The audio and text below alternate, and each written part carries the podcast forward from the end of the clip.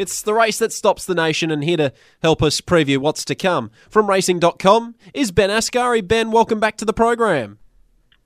Thank you very much for having me on. Thank you very much for taking the time. Uh, are you looking forward to the big day tomorrow? Yeah, very much so. Um, it's uh, you know it's a, it's a race that's ingrained in the fabric of the nation, isn't it? So it's going to be terrific to be a part of it. Unfortunately, as it has been for most of the eastern seaboard, um, the weather's just been uh, atrocious this spring, and we're looking at a wet track tomorrow. But anyway, we've done the wet track form, and we're hopefully can find a couple of winners. Hey Ben, it's quite a confusing Melbourne Cup field to look at. You've got Gold Trip with the biggest handicap. He's only ever won the one race, so I don't quite know what to make of it. Can you make some sense of it for us? Well, in terms of the handicap, Greg Carpenter, prior to um, moving from Racing Victoria, he now works at Hong Kong. It was his last Melbourne Cup that he was working through, and he was just left with the conundrum this year that there was no traditional top weight, no class galloper that you automatically can say, well, you know, this horse is going to have 58 or 58 and a half kilos. And really, the the highest credentialed galloper in the field that, that he was left with uh, was Gold Trip, um, probably alongside uh, Jewess. Um, but Jewess, of course, gets the two kilos mare allowance. So, yeah, Greg was left with, with 57 and a half kilos to um, to give Gold Trip. You know, even though he's only won the one race, he was really, uh, you know, uh, highly performed well in very strong races in Europe, and like the Arc de Triomphe, etc. So he's earned that weight relative to the rest of the field.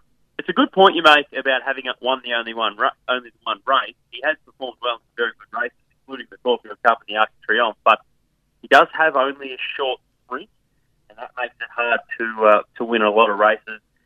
Been a lot of commentary this year about the Europe, or the English three-year-old, the favourite Deauville Legend, and you know, his weight relative to some previous English three-year-olds that have won the race in Kindling and cross counter, and how the fact that he has so much more weight. But I think in, in relative terms, those years had genuine quality top weights. This you're looking at Gold Trip that's only won the one from 15 starts, and when you think of it that way, I don't think he's too harshly weighted at all, 55 and a half kilos. Mm. All right, well, really looking forward to the race tomorrow. What are your best bets for us?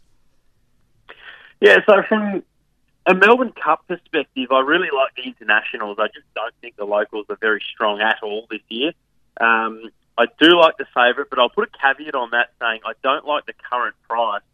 What I do think is because we've had that, and we've had that BetR promo in regards to the favourite Deauville Legend, where they were offering $101 for anybody who signed up, and um, you know it was capped at ten dollars. They had so many people sign up. I think they're standing to lose a lot and a lot of money at the moment. Mm-hmm. What that's doing is keeping his price very short. I think on the day tomorrow he's going to drift out, and I would I would be surprised if you don't get better than five dollars. So he's also a horse that can get very hot in the mounting yard, get a bit worked up. I think that'll also affect his price a little bit. So if you like the favourite as I do, I think wait really late. You might get five or six dollars on the day. I like him. I also like the fellow international in, in without a fight. He's been kept out of the limelight in England, just racing sort of off Broadway a little bit to be targeted at this race. I think he'll have no issues at the end of 3,200 metres and uh, double figures at the moment. He's one that I can have something on now. And have you got anything else for us to maybe look out for across the day? Yeah, for sure. I think there's a, a few horses that, with really nice chances. I think the best betting race at Flemington tomorrow is race six. Now, at uh, an 1800 metre contest. Just Folk is the top weight. He's a really good wet tracker. He was terrific behind Cascadian in Sydney last start. And unlike some of his main rivals in the betting, I think the wetter it gets, the better his are enhanced. And I think as the rain continues to fall, some of his main rivals, um, their chances will be decreased.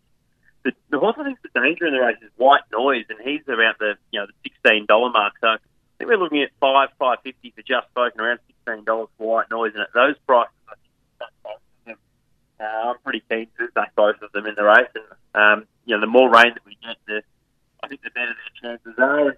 In the last race, there's a horse Pioneer River. Um, he's at good double figure odds as well. I, I don't mind him on an each way basis. He's a very good straight track horse. He, he proved a couple of starts ago in Sydney that he can handle wet ground. But um, anything he does away from the Flemington Straight is a bonus. Because he's a much better horse when he gets down the straight, as he will do tomorrow. So he's a he's a double figure odds at the moment. I can have something each way on him. But the race I'm, I'm keenest to bet in is six, and I'm going to back both Just Folk and also White Noise. A few to look out for there. Very good luck to our listeners. Make sure you gamble responsibly. Uh, ben, thank you very much for taking the time. Uh, a pleasure having you on, and enjoy the big day. Yeah, thanks for having me on, and hope everyone has a great Melbourne Cup day.